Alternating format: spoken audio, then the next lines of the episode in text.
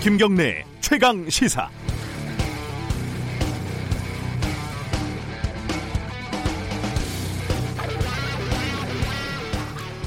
이런 우스갯소리가 있습니다. 어, 기업에서 어떤 제품을 개발을 할 때요. 우리나라 유수의 기업들은 회장님이 디자인을 최종 선택을 한다고 하네요. 그래서 이제 실무팀에서 두 개를 준비를 했는데 그 쪽 회장님 비서실에서 디자인 후보를 세 개를 올리라고 지시가 갑자기 내려왔습니다. 그래서 초기에 폐기한 디자인 아무거나 급조를 해서 세 개를 맞춰서 올렸는데 회장님은 항상 그 아무거나를 선택을 한다는 겁니다. 언제나 최악을 선택하는 회장님의 법칙이라고나 할까요? 좀 우스갯소리입니다. 사실 지금 우리나라 재벌 3세, 4세들이 디자인을 알겠습니까? 기술을 알겠습니까? 전문가는 아니잖아요. 그냥 감이 원래 뛰어날 수도 있지만 선대에 비해서 현장 경험도 일천해서 그 감도 역시 일천할 가능성이 높죠. 이럴 때 좋은 방법은 어, 전문가를 영입해서 의사결정에 책임과 권한을 주는 겁니다. 요즘 당연히 많이들 그렇게 하고 있습니다. 우리 기업들이. 그런데 어제 삼성전자에서 뿌린 이재용 부회장 사진을 보니까 많이 보던 사진입니다. 임원들을 병풍으로 세운 다음에 심각한 얼굴로 냉장고 문도 열어보고 세탁기 속도 이렇게 들여다보고 이러더라고요. 어, 북한 김정은 위원장이 뭐 공장 가서 수도꼭지도 틀어보고 창문에 먼지가 있는지 쓱 한번 닦아보고 이렇게 하는 현장 지도하고 뭐가 다르겠습니까? 이재용 부회장이나 김정은 위원장이나 다 쇼를 하는 건데 특히 이 부회장은 재판 기소를 앞두고 열심히 노력하는 건 알겠는데 이 쇼가 좀 한물 간 쇼라서 보기가 그렇게 아, 상쾌하진 않습니다. 언론들은 이 사진에다가 거침없는 현장 행보, 생일날에도 현장에 간 이재용 세탁기 앞에 쪼그려 앉았다 이런 제목을 붙이지요.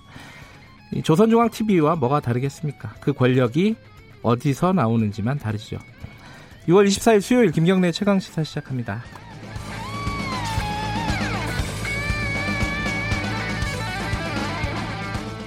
네, 김경래 최강 시사는 유튜브 라이브로도 보실 수 있습니다. 실시간 방송 열려 있고요. 문자 참여 기다립니다. 샵 9730으로 보내주시면 되고요. 짧은 문자는 50원, 긴 문자는 100원입니다. 스마트폰 콩, 콩 이용하시면 무료로 참여하실 수 있습니다. 오늘 1부에서는요, 음, 대북 전단 살포 예고에 이어서 확성기 설치했는데 오늘 아침 갑자기 어, 이런 것들을 다 또 보류하겠다 이런 속보까지 나왔습니다. 북한이 지금 뭘 하고 싶어 하는 건지 김종대 전 의원 오랜만에 모셔서 관련 얘기 나눠보겠습니다. 2부에서는요 정치권 얘기 해보죠. 어제 김태년 원내대표, 민주당 원내대표하고 주호영 원내대표 절에서 만났죠. 만났는데 별개 어, 합의가 된 건 없는 것 같습니다. 더불어민주당 쪽 오늘 얘기 들어봅니다. 강훈식 수석 대변인 예정돼 있습니다.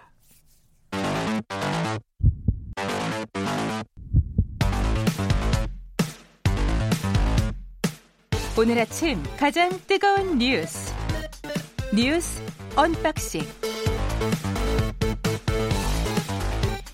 네 어, 택배 박스를 뜯는 두근두근한 마음으로 준비합니다. 뉴스 unboxing 고발뉴스 민동기 기자 나와 있습니다. 안녕하세요. 안녕하십니까. 그리고 김민아 시사평론가 나와 계십니다. 안녕하세요. 안녕하세요. 어, 할 얘기가 오늘 또 많네요. 어, 오늘 정치권 얘기부터 해볼까요? 어제 절에 고성 화암사? 화엄사는 아니고 화암사. 네.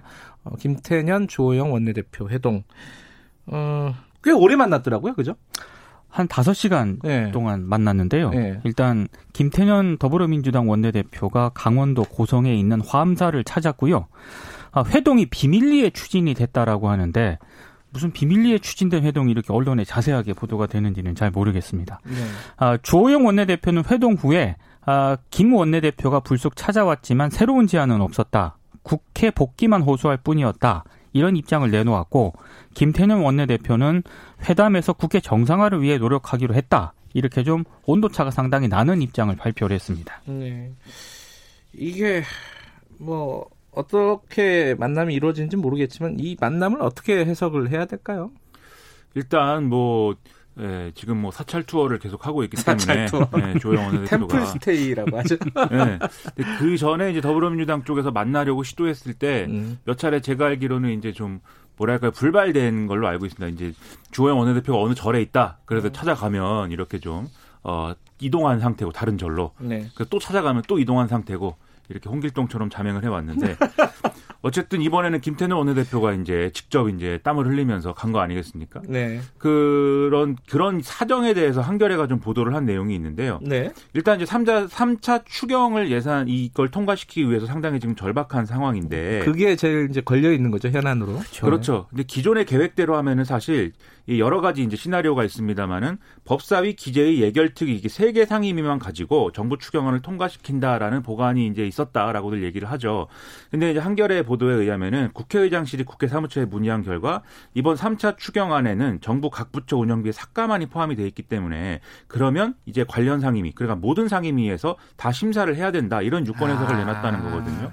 그러면 방금 말씀드린 이제 선택지는 좀 무산될 가능성이 커진 거고 결국 협상을 이제 마무리 짓고 11대 7로 뭐 선출을 하든지 예, 예. 아니면 한시적으로라도 18대 0을 만들든지 뭐 이래야 되는 상황이 됐다는 겁니다. 네. 그러면 뭘 선택하든지 일단은 주호영 원내대표를 만나서 얘기는 해봐야 되기 때문에 급하게 이제 쫓아갔다 뭐 이런 얘기인 거죠. 음흠. 두 사람은 만나서 굉장히 화기애애한 분위기를 연출한 것처럼 사진에는 돼 있는데 뭐 술을 드셨는지 어, 먹개 동무도 하고 뭐 주호영 원내대표는 계속 협상은 안 한다 이렇게 강경한 입장인데도 굉장히 표정이 밝아 보이고 뭐 보기 좋다고 해야 될지요. 뭐, 뭐 하여튼 기분은 뭐 그렇게 나빠 보이지는 않았습니다.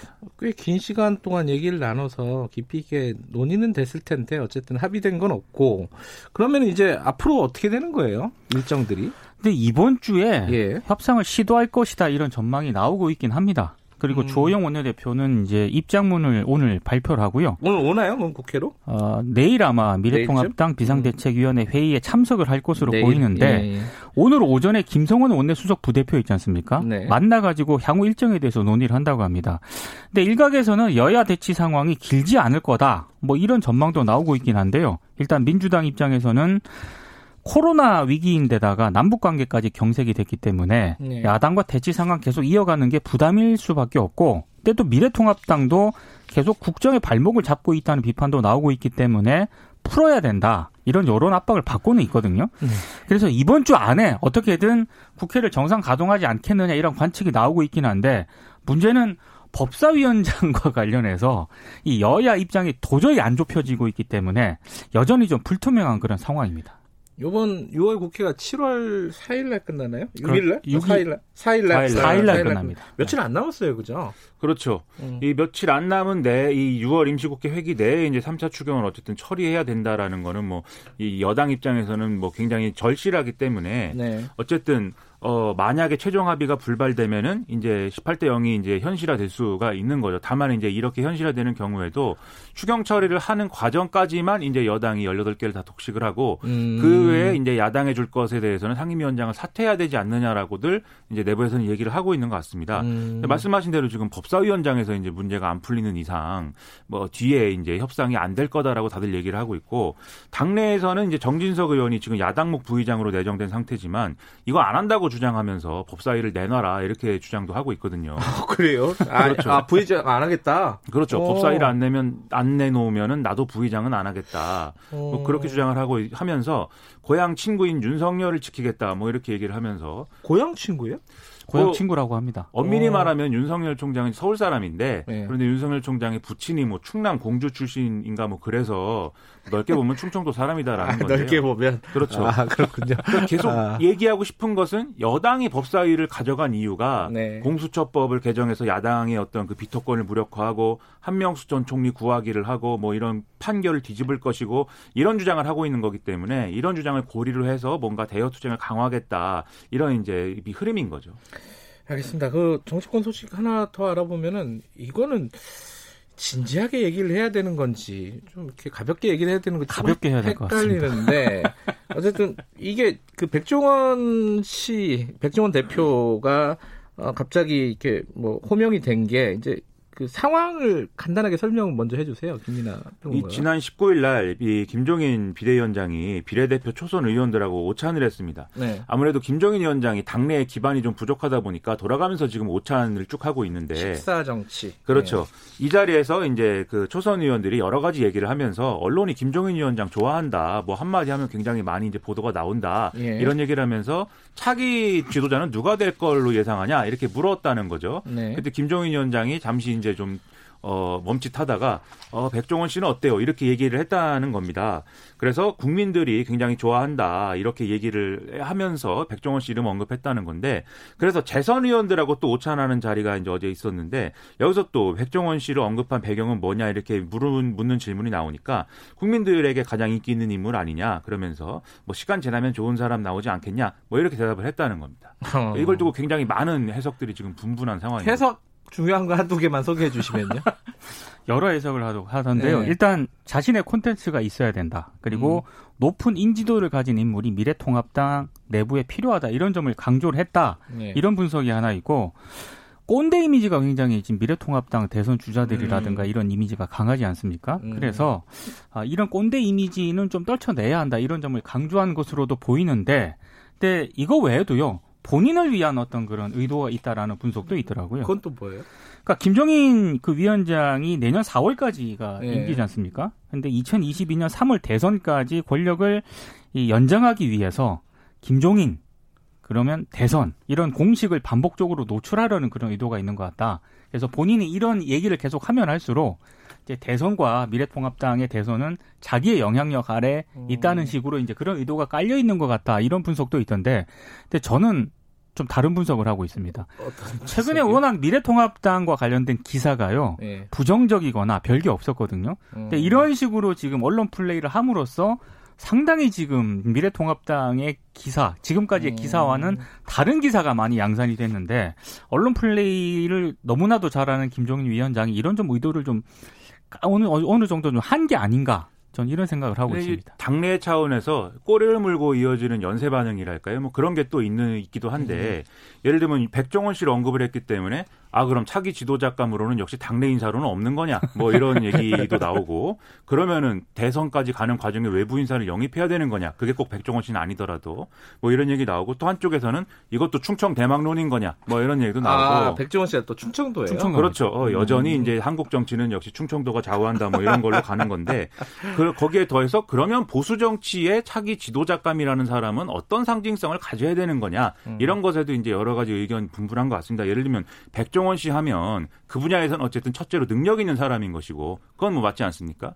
그 두 번째로는 뭔가 이제 그러면서도 뭔가 공공선을 추구하고 있다. 음. 잘안 되는 식당에 가서 이제 가르쳐 주기도 하고 그다음에 굉장히 무슨 아, 뭐 그렇죠, 농, 그렇죠. 예, 네. 잘안 되는 농산물들을 이제 대기업 회장에게 이거 빨리 사서 팔아라 이렇게 연결시켜 주기도 하고 뭐 이런 일들을 하는 게 있다. 그리고 세 번째로는 자영업자 소상공인을 대변할 수 있는 인물이다. 그러니까 이런 식으로 어 뭔가 이제 보수의 대권 주자는 뭘 해야 되냐에 대한 논의로 약간 이어지는 이런 연쇄 반응도 있다라는 얘기입니다. 가볍게 얘기를 해야 되는 데 너무 진지하게 얘기를 한 것 같습니다. 저는 세상만사 진지하고 사실은 2018년도에 백종원 씨가 국회 가서 뭐 얘기한 거 있지 않습니까? 네. 그때도 제가 주변에 있는 사람들에게 그 장면을 보면서 아 저 사람은 대선 나가면 되겠네 그냥 이렇게 얘기한 적도 있거든요. 네. 그러니까 사실 저는 세상만사 정치로만 이제 보는 이제 한간에서는 저더러 이제 정치 병자다 이렇게 얘기를 하기 때문에 그거를 감안해서 들어주셔야 됩니다. 정작 당사자는 자기는 꿈도 꿔본 적이 없다라고 얘기를 하고 있습니다. 저 같아도 그렇게 얘기하겠습니다. 그게 근데 속으로 좋을 것 같기도 하고 그렇죠. 의문의 일패까지는 아닌 것 같고 그렇죠? 부담도 있을 것 같고요. 왜냐하면 네. 어쨌든 사업체를 운영하는 음. 본인은 자기 사업체가 있고 그거를 본인 생각에 충분히 이렇게 키워놓은 상태도 아닌데 뭐 이런 얘기가 나오니까 좀 부담도 되겠죠. 댓글도 하나 재밌는 거 봤어요. 댓글은 정말 어, 너무 재밌는 게 많더라고요. 저는 가장 인상적이었던 게 음. 재벌하고 친해서 재벌 개혁은 안 되겠구나. 그리고 뭐 볼턴이 낫지 않겠냐 뭐 이런 이런 얘기도 있고 그리고 뭐 개통 요새 유, 명하신 분 있잖아요. 개통령도 네. 어, 추천할 만하다. 아, 네. 개를 잘 조련한다. 정... 무슨 뜻인지 잘 모르겠어요. 그거는. 얼마나 정치가 세상마다 소용없는 것처럼 느껴지면 정치인들이 그렇게까지들 생각하시겠습니까? 그러니까 그렇게까지 생각하고 얘기한 건지는 잘 모르겠습니다만은 네. 여러 가지 한마디 던지니까 역시 그렇죠. 김종인이다. 어, 신스틸러죠. 예, 예, 진짜 신스틸인 것 같습니다. 아, 영어가 어렵네. 스틸러인 것 같습니다. 자, 여, 기까지만 얘기하고요. 그, 북한 얘기 좀 해보죠. 오늘 아침에 들어온 속보부터 얘기를 해볼게요. 속보가 대남 군사행동 계획을 보류한다는 거예요. 이게 중앙군사위 예비회의에서 결정했다는 거예요. 그러니까 이게 당 뭐, 뭘 보류한다는 거예요? 그러니까 지금까지 이제 그 북한 인민군 총참모부가 예. 이제 나름대로 계획이라고 김여정 제1부부장이 시킨 계획이라는 거를 이제 입안한 내용들이 있습니다. 그래서 예. 그 내용 중에는 뭐 대남 전단 살포와 대남 이제 그 심리전과 관련해서 이제 확성기 방송 이런 것들을 재개한다는 것도 있고 그다음에 GP 지금 이제 불능화 시켜놓은 GP를 음. 다시 복구한다는 것도 있고 근데 개성공단하고 금강산에다가 뭐 이제 군 부대를 다시 음. 군 부대를 집어넣는다 뭐 이런 내용도 있고 한데 지금 당 중앙군사위 예비회의에서 김정은 위원장이 이걸 화상회의를 하다가 아 이것은 일단 보류해라 이렇게 지시를 했다라는 내용을 이제 북한의 노동신문이 보도를 한 거거든요. 근데 이게 방금 말씀드린 예. 총참모부의 계획은 원래 중앙군사위 이제 비준을 받게 돼 있습니다. 예. 근데 지금 이제 중앙군사위 예비회의라고 하는 것은 당 중앙군사위에 올릴 안건을 사전 심의하는 이런 자리였던 거죠. 음흠. 그래서 여기서 이제 보류를 했다는 것은 크게 뭐 그냥 크게 나누면 한 세 가지 가능성이 있다고 생각을 하는데 첫째는 우리가 모르는 무슨 내부 사정이 있다. 라는 점에서 음. 이제 거기서 이제 뭔가 예를 들면은 그 계획이 뭔가 김정은 위원장이 마음에 안 들었다든지 또는 다른 사정이 있다든지 이런 게 있을 것 같고 두 번째는 남북 관계에서의 어떤 영향이 있다. 예를 들면 우리가 모르는 우리 우리 정부의 어떤 비공개 어떤 제한이 있다든지 또는 좋은 어떤 뭔가 신호를 받았다든지 뭐 이런 차원에서 뭔가 변화가 있는 거 아니냐. 세 번째는 미국으로부터 비슷한 어떤 신호가 있는 거 아니냐. 이렇게 세 가지를 크게 나눠서 뭐 추측을 해볼 수 있겠죠. 근데 진실이 뭔지는 좀 기다려봐야 알 수 있겠습니다. 음, 어쨌든 뭐 구체적인 내용은 아직 안 들어갔으니까 네. 나중에 좀 보도록 하고요. 근데 어, 이게 북한에서 그러면은 요번에 6.25때 어, 대남 전단을 보내는 건 일단 보류된 걸로 보이잖아요. 지금 요, 요 발표로 보면 승인을 네, 승인을 안 했으면은 예. 안 보내는 겁니다. 그럼 근데 이제 우리는 어 이게 단체에서 탈북 단체에서 좀 네. 보내고 있지 않습니까? 어제도 뭐 하나 보내가지고 좀 소동이 있었죠. 그러니까 뭐 몰래 보낸 것 같아요. 그래서 음. 뭐 어, 일단 본인들이 얘기하기로는 수십만 장을 보냈다라고 얘기는 하는데 자유 북한 운동 연합 예, 예, 박상학 대표가 그렇게 이제 예. 수십만 장을 보냈다라고 주장을 하고는 있는데요. 예. 지금 통일부 같은 경우에 입장을 보면 과장됐다. 음. 그리고 이제 그 정도 양도 아니었고 그래서 조금 사실에 근거하지 않은 그런 주장인 것 같다라고 해서 또 경기도 어 이재명 지사 같은 경우에는 이 탈북 단체에 대해서 또 강하게 지금 대처를 하고 있기 때문에요.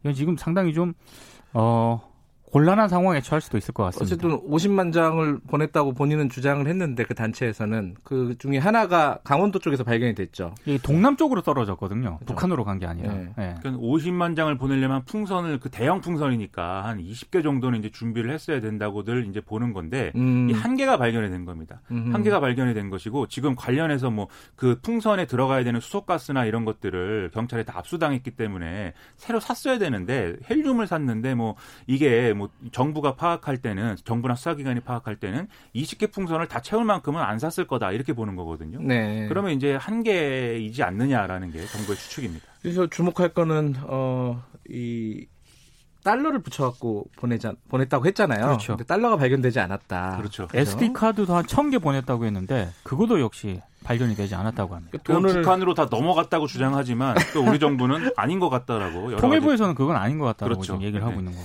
한 라인이 끊어져가지고 확인할 수도 없고 좀 확인해보고 싶은 마음은 있어요. 이게 진짜 이 어, 제대로 아, 제대로라는 말 표현이 좋은지 모르겠지만 어쨌든 이 사람들이 말을 하는 대로 어, 그런 사업을 하고 있는 건지 아니면 뻥튀기를 하고 있는 건지 네. 그것들은 좀 확인을 해봤으면 좋겠다.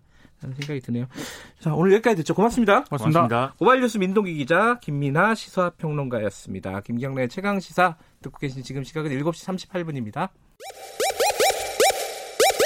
당신은 일일 몇 강하고 계십니까? 어제도 1강, 오늘도 1강. 김경래의 최강 시사 아니겠습니까? 하하하하하 예. 네, 김경래 최강 시사 듣고 계십니다. 어, 북한 얘기 앞서 뉴스 언박싱에서 잠깐 다뤘었는데요. 뭐 최근에 어, 연락사무소 폭파 그리고 삐라 관련된 양쪽에 어, 서로 간에 뭐, 뭐라고 할까요? 이게 뭐 보여주기식 그런 싸움이라고 할까요? 거기에 또 대확성기까지 지금 이제 나오고 있습니다. 이 와중에 오늘 아침에 나온 김정은 위원장의 행동 계획 보류 이 뉴스까지 이제 어떻게 해석을 해야 될지 오늘 전문가 모셨습니다. 오래, 오랜만에 모, 어, 뵙는 분입니다. 정의당의 김종대 전 의원 스튜디오에 모셨습니다. 안녕하세요. 네, 안녕하세요. 잘 지내셨어요? 그 선거 이후에 처음이네요. 네, 이제는 어 저의 시간이 됐어요. 지금까지 남의 시간을 살았는데 네. 예, 이렇게 낙선하고 쉬는 기간은 온전한 자유를 노렸다. 음. 예, 그런 점에서 참 행복했습니다. 너무 초긍정 마인드로. 아, 네, 네. 제가 원래 그런 사람이에요. 어, 그, 뭐, 지금 선거 얘기를 할 게 아니라 지금 네. 북한 얘기 때문에 저희들이 오늘 모신 거고. 예. 그죠? 일단 오늘 아침 얘기부터 좀 여쭤볼게요. 이게 음. 지금까지 약간 우리랑 전혀 상관없이 폭주하고 있다 이런 느낌이 있었거든요. 네. 뭐 폭파하고 뭐 삐라 뭐 몇백만 잔 준비한다고 하고 막 이, 이, 이 상황에서 보류하겠다 갑자기 또 그것도 네. 김정은 위원장이 네. 뭐 어떻게 해석하십니까 이거는? 그러니까 계속 폭탄 돌리기가 이어진 거죠. 음. 어, 처음엔 김여정 그 부부장이 네. 거의 개인 담화 형식으로 대남 위협을 했어요. 음흠. 뭐 북한의 어떤 당이나 정부의 결정이 아니라 네. 김여정 개인 담화였습니다. 네. 뭐 예를 들면 혼자 보기 아까와 내가 말 폭탄을 쏘노라.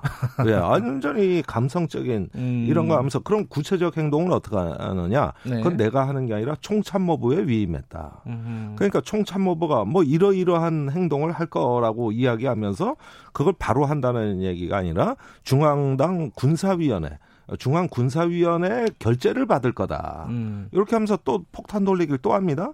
그러면 중앙 군사위원회가 이제 열린 거거든요. 장장 뭐 열흘 넘게 이어져 오는 위협 끝에 어제 이제 중앙군사위원회가 음. 열렸는데 그런데 여기서는 또 그 중앙군사위원회가 결재를 총참모부의 그 대남 위협에 대해 결재를 해줘야 되는데 어, 김정은 위원장이 보류시켰다. 음흠. 이렇게 한 바퀴 삥 돈 거예요. 예, 폭탄이 한 바퀴 삥 돋고 네. 이 과정에서 어 김여정의 독주를 당과 군이 거의 따라가는 모양새를 취하다가 김정은 위원장이 다 정리해버리는 말하자면은 국합 배드캅 이렇게 역할 분담이 돼가지고 음. 이런 것들은 사실 어, 평소에 북한 체제를 비춰봐서는 아주 이례적이고 비정상적인 측면인들이죠. 그러니까 이게 어, 다 계획된 것이었는가 그러면은 지금까지의 어떤 액션들이 네, 네. 그건 그렇다고 거죠. 아니 그렇죠. 그러니까 지금 이거는 그 작년 7월부터 이제 남북 관계가 특히 네. 험악해졌다고 네. 저는 보고 있어요. 네. 그 동안은 무증상 감염 상태였던 거예요. 음. 그런데 한 보름 전부터 김여정 담화가 나오면서 이제 발열과 기침이 시작된 거지. 음. 이미 남북 관계는 작년 이맘때쯤이면은 상당한 수준의 어떤 그 어떤 추락 내지는 음. 어떤 그 악화 일로를 걸어왔고 단지 이것이 언제 말이 아닌 행동화되느냐 하는 어, 시점을 점치고 있었는데 그것이 최근에 김여정 담화를 통해 가지고 아 이제는 말이 아닌 행동이 나오겠구나. 음. 그러니까 행동이 나올 때 되니까 조금 더 일단은 보류시키는 이런 어떤 모양으로 간 거는 앞으로 남북 관계 출구는 당분간 찾아지진 않고 계속 대남 위협에 완급 조절하는 양상으로 가는 것이죠. 뭐그 폭파 이후에 특히 이제 여러 전문가들이 이게 북한이 왜 이러는가, 음. 뭐 북한의 경제 상황, 뭐 코로나 위기, 뭐 등등등, 뭐 권력 구도 등등등 여러 가지 이제 해석들을 했습니다. 네. 그런데 김종대 의원의 해석을 듣고 싶은 분들이 있을 것 같아요. 아이, 제가 무슨 뭐 특별한 건데, 어, 간혹 제가 이제 저는 네. 뭐 북한에도 다녀왔었고 네. 재작년부터 그 북한이 문재인 대통령한테 화가 많이 나이다 아. 이런 전언들을 좀 했는데 그건 뭐 국내 언론에서 많이 돼서 네. 특별했어요. 그래서 약간 좀 우려되는 부분들은 그때 그때 말씀을 드렸습니다. 음. 그리고 사실은 오래된 일입니다. 아, 지난 2년간에 우리가 짧은 평화를 누렸지만 매우 불안한 평화였고 음. 언제든 발 한 발만 헛디디면 바로 옆으로 추락해버리는 네. 매우 위험한 평화를 누려왔다는 것이고 이제 그나마도 끝나가고 있다. 이런 음. 점에서 저는 비관적이에요. 어, 그러나 그렇다고 해서 파국이냐 그건 또 아니에요. 어, 북한이 전략적 공세를 취하는 이유는 어, 외교에서 연이은 어떤 무성과 그 다음에 어떤 내부 체제 어려움들 이런 것들로 해서 통치의 어려움을 겪다 보니까 아무래도 좀, 어, 이 한반도의 판을 뭔가 북한이 주도할 수 있는 전략적 공세 국면으로 바꿔보자는 의도가 음. 있었던 것이고요. 네. 이건 여러 번 예고됐던 거예요. 네. 작년 연말에 레드라인 협상 시한이 지났잖아요. 음. 올해 일체 협상이 없었잖아요. 네. 북미 간에 남북 간에. 전혀 협상이 없었잖아요. 그런 상태로 교착 상태가 반년 이상 지나왔다는 얘기인데 네. 여기서 이제 북한이 내부적으로 어 차곡차곡 쌓여온 음. 어떤 그 전략적인 판 흔들기 또 우리가 다시 한반도 판을 주도해 보자고 하는 전략적 공세는 예고된 것이다. 그런데 최근에 그것이 일부 행동으로 나온 것이죠. 음. 그런데 이제 그 다음에 궁금한 거는 네.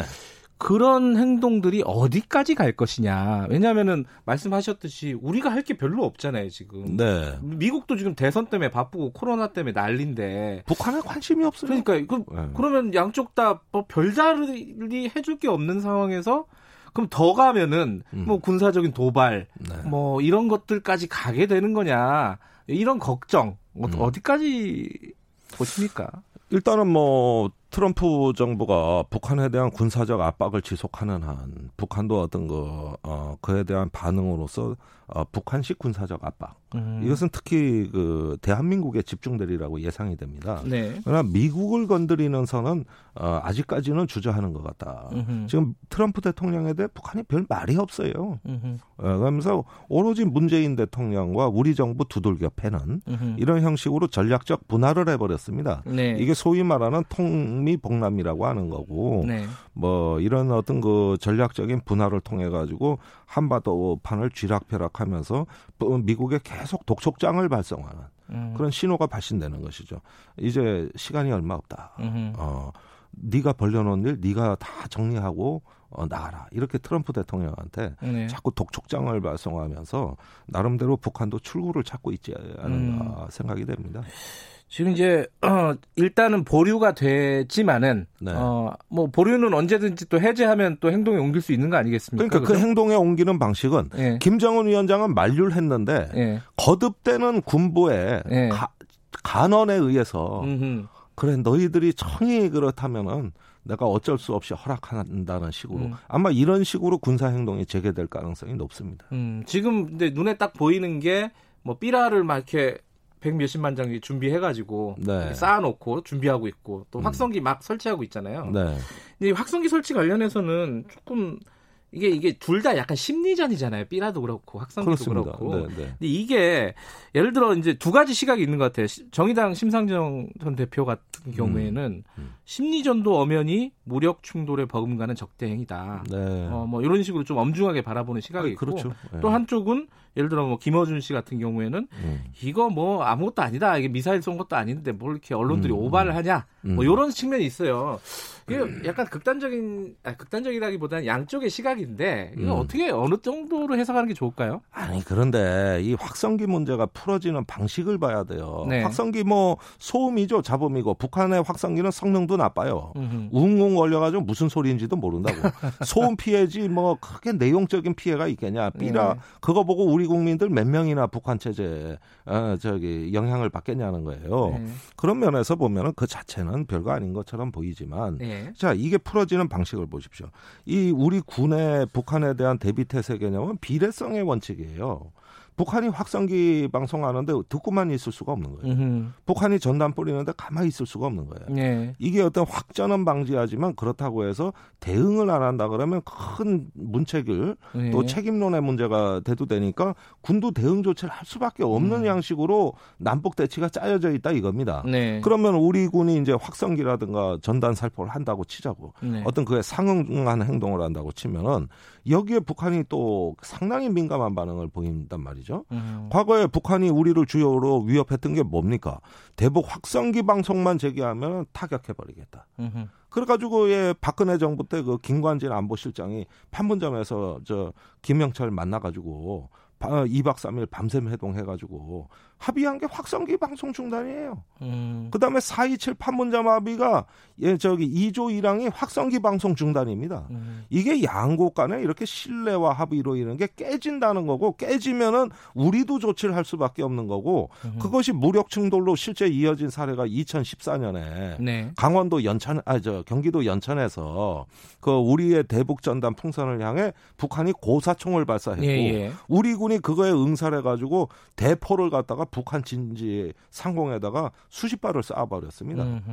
아니 이렇게 심리전으로 시작은 됐으나 네. 이것이 잘못 관리됐을 땐 무력 충돌로 이어지는 걸 수차례 우리가 경험했으면서 네. 이게 남북 관계의 급소에 해당된다. 야. 그런 면에서 이거는 통제돼야 된다는 얘기고 네. 그걸 심상정 대표가 얘기한 것이죠. 아, 단순히 뭐 소음 그거 뭐 조금 참으면 되지. 삐라 날라오는 거 종이 쪼가리인데 이렇게 생각하면은 매우 아니한 음. 어, 어, 생각이죠. 남북 관계가 그렇지 않았다는 거예요, 지금까지. 보기에는 사소해 보일지 모르지만 급소에 해당될 수가 있다. 아, 급소죠. 네. 네. 그러면요, 지금 우리 쪽 문제, 우리 대북 어, 뭐 대북 단체라고 해야 되나요? 그 탈북민 단체들이 네, 계속 네. 보내잖아요. 네. 어제도 뭐 하나 보냈다가 막 얼마나 보냈는지 모르겠는데 이게 네. 우리 쪽 땅에 떨어지고 막 이랬어요. 이거를 법적으로 막 막고 막 지금 우리 사회 내부적으로 지금 혼란이 약간 있지 않습니까? 네. 이건 어떻게 처리를 해야 된다고 보세요? 아니 그런데 나는 왜 언론에서 이 이야기를 안 하는지 모르겠는데 어떤 얘기?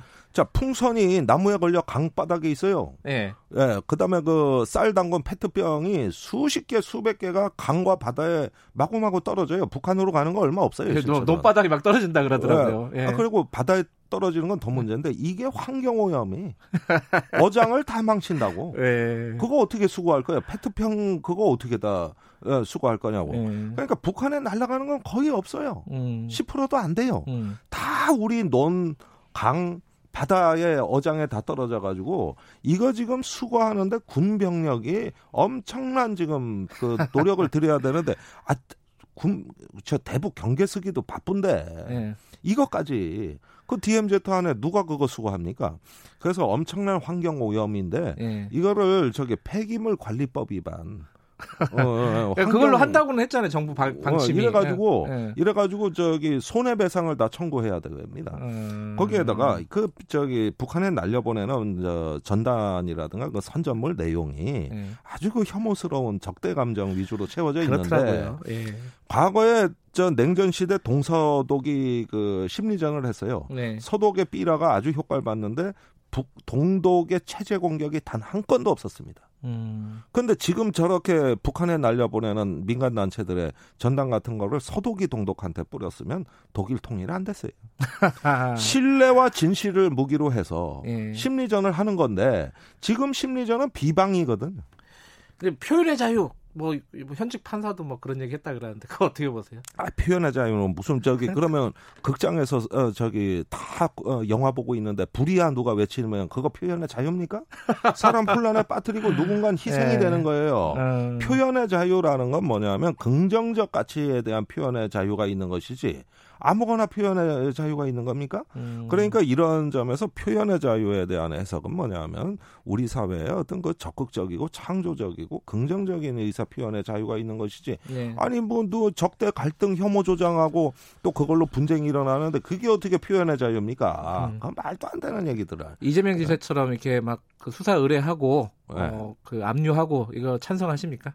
아니 이거는 네. 저기 분명히 어떤 접경 지역 주민들에게 생존의 위협이기 음. 때문에 어, 생존권 수호 차원에서 이건 강력히 대처해야 된다. 예. 예, 그 점에서는 진즉했어야지. 뭐 사실 뒷북치는 게 문제지. 이걸 방치해 놓은 그게 문제죠, 여태까지. 알겠습니다. 어, 시간이 어, 아이고야, 30초밖에 안 남았는데 볼턴 해고록을 어떻게 보셨는지 30초 만에 정리해 줄 수 있으신가요? 예. 예, 이 워싱턴의 관료 정치에 진면목을 봤다. 어. 권력 정치의 노예가 돼가지고 저 사람들의 어떤 정략적인 대북 접근에 그 트럼프 행정부의 대북 접근에 결국은 성과를 못 만들고 음. 한반도가 워싱턴의 정략의 희생물이 될 수도 있다는데 저는 비애감을 느낍니다. 이거.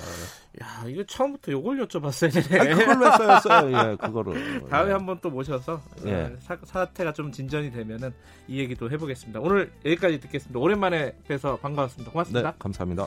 정의당의 김종대 전 의원이었습니다. 김경래 최강시사 1분 여기까지고요. 잠시 후 2부에서는 정치권 얘기 준비되어 있습니다. 잠시 후 8시에 뵙겠습니다.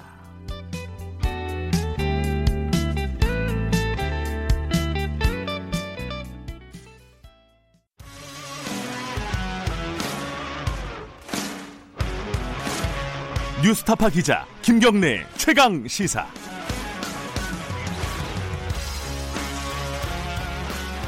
네, 김경래 최강 시사 2부 시작하겠습니다. 어제 어, 김태년 원내대표, 조호영 원내대표 비공개 회동 뭐 사진으로 보셨을 겁니다. 절에서 만났는데 꽤 오랜 시간 한 5시간 만났다고 해요. 근데 어, 소득은 없었다. 빈손이었다. 오늘 아침 기사들 보면 그렇습니다. 이게 원구성이 지금 안 되고 있는 상황인데 이게 18대 0 18개 상임위원장을 여당이 전부 다 해야 되는 상황이 되는 건지 앞으로 또 여지가 있는 건지 또 뭐가 있을까요? 그 3차 추경 이건 어떻게 되는 건지 오늘은 더불어민주당 쪽 스튜디오에 모셨습니다. 강훈식 수석 대변인 나와 계십니다. 안녕하세요. 네, 안녕하십니까. 강훈식입니다. 예. 어, KBS가 여의도 바로 앞에 있는데 여기까지 나오시는 게 보통 또 힘드시거든요, 의원분들은. 네. 오늘 이렇게 나와주셔서 감사합니다. 아, 닙니다 네. 그 나와서 이양하면 네. 청취자분들도 좋고요. 가급적이면 나와서 하는 게 좋, 좋다, 음. 좋아서 나오려고 하는데. 예. 네. 여당 수석 대변인이 훌륭한 언론 마인드를 갖고 계시군요. 어제 얘기를 좀 해보면요. 네. 만나는 것 자체도 조금 쉽지 않았다면서요. 사실 여러 가지가 있었죠. 이게 좀 네. 지나서 하면 이제 벌써 한 음. 7, 8일 된 것 같습니다. 조영 네. 대표께서 사찰을 돌아다니신 지는. 네, 네. 근데 저희로서는 바로 찾아서 왜, 왜 찾아서 가면 그때 못 갔겠습니까? 그렇겠죠. 갈 수는 있었을 네. 텐데. 그것보다도 이게 원래 그 열차에서 탑승하는 순서 내리는 순서가 있거든요. 그러니까 저희가 만약에 일주일 전에 갔으면 못 오셨을 겁니다.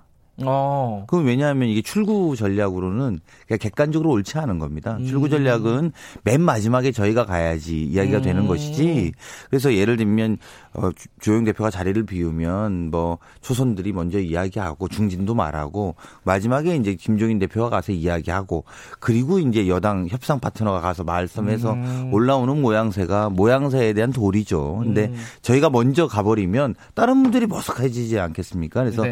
어, 저희가 이제 이런 것에 대한 논의도 뭐 저랑 개인적으로 원내수석 부대표랑도 이야기를 했었고요. 음. 그래서 그런 순서들을 좀 기다렸던 측면도 있고 네. 그래서 김종인 대표가 만난 다음부터 저희 어, 그 원내 지도부에서는 아마 좀 적극적으로 이제 우리 주영 대표 모시고 와도 되겠다. 음흠. 이제 이런 생각으로 갔습니다. 이게 이것이 무슨 내용이 준비가 돼야 된다거나 이런 문제는 아닙니다. 이미 협상의 내용들이야 양쪽이 양보할 만큼 양보한 결과값을 가지고 지난번에 어, 진행을 했던 부분이기 때문에 근데 마치 이제 오늘 아침에 보도를 보니까 또는 뭐 통합당에서 나오는 내용은 새로운 내용은 없었다. 뭐 그렇죠. 이렇게 이야기하는데 새로운 내용이 준비 안 돼서 그동안 일주일을 기다린 건 아닙니다. 이미 음. 어떻게 보면 그 당도 어, 주호영 대표에 대한 절차를 밟았던 거고요. 네. 또 우리도 우리대로 그것들을 기다려서 오히려 저희는 좀 더 서둘러서 왜 하지 않았을까. 바로 대표가 주호영 음. 대표가 자리를 비우면 바로 적극적으로 좀 모시고 오고 저희도 그랬으면 더 좋았을 건데 이런 생각이 있었고요. 지금은 이제 그런 것들은 다 아, 협상 내용은 이미 정해져 있는 것들입니다. 그래서 음. 아마 어제 자리도 제가 아침에 통화를 좀 해보니까 음. 뭐 실제로도 설득을 위해서 이제 돌아오셔라. 돌아오셔서 원 복귀하는 것이 중요한 것 아니냐. 이런 것들의 취지로 말씀을 드린 것 같고요. 어, 아마 제가 볼 때는 보도는 내일 온다고 하는데 빠르면 뭐 오늘에도 음. 올라오실 수도 있을 것으로 보입니다. 근데 지금 말씀하신 것만 얘기하면은 한 10분이면 끝날 것 같은데 다섯 시간을 얘기를 하셨잖아요. 네, 네. 그럼 다섯 시간이면 꽤 많은 얘기를 한 것 같아요. 그렇죠, 그렇죠. 그러면은 어떤 접점 뭐 이렇게 딱 공식적인 합의가 아니더라도 음. 어느 정도 방향이라든가 협상의 방향이라든가 이런 것들은 좀 잡았다 이렇게 볼 수도 있는 거 아니에요? 어, 뭐 서로 간의 이견도 확인했을 테고 음. 또 접점을 확인한 그러니까 또 필요한 부분을 찾은 부분도 있었을 거라고 봅니다. 근데 네. 그거 이전에 이렇게 한 다섯 시간 이야기하는 걸 여러 번 하셔야 됩니다. 그러니까 서로 네. 그렇습니다. 그러니까 왜냐하면 너무 다른 두 당이 음. 어쨌든 무언가의 합의의 산, 산출 또 결과를 도출해야 된다라고 본다면 네. 뭐 폭넓은 이야기를 나눴다고 제가 듣긴 했습니다만 네. 뭐 국정 운영 전반이라든지 또 국회 운영 전반에 대한 폭넓은 의견을 나눴을 것, 어, 나눈 것으로 이야기는 들었고요. 다만 결과 그럼 뭐가 있는 겁니까? 이제 언론은 그렇죠. 그게 관심사 그게 아니겠습니까? 결과가 궁금하죠. 네, 근데 네. 그거는 별로 없는 걸로 보입니다. 그래 다만 음. 어, 상임위원 명단들을 제출한다고 하니까요. 그리고 음. 조영 대표가 다른 언론에서 제가 본 걸로는 간사단을 중심으로 운영하겠다. 음. 그리고 상임위원 명단을 제출한다는 것은 적어도 이번 주에 원구성이 되지 않겠느냐. 음. 이렇게 좀 보고 있습니다. 그러면요. 이제 어, 역시 또 궁금한 게 결론인데 18대 0다 가져가라. 이 기조가 계속 유지가 되고 있는 거예요? 야당은 그런 걸로 주대표는 그런 걸로 민주당이 보입니다. 결정을 해야 되는 거잖아요. 공이 넘어간 거잖아요, 네, 민주당으로. 네, 네. 결정이 어떻게 지금 어, 가닥이 잡혔습니까?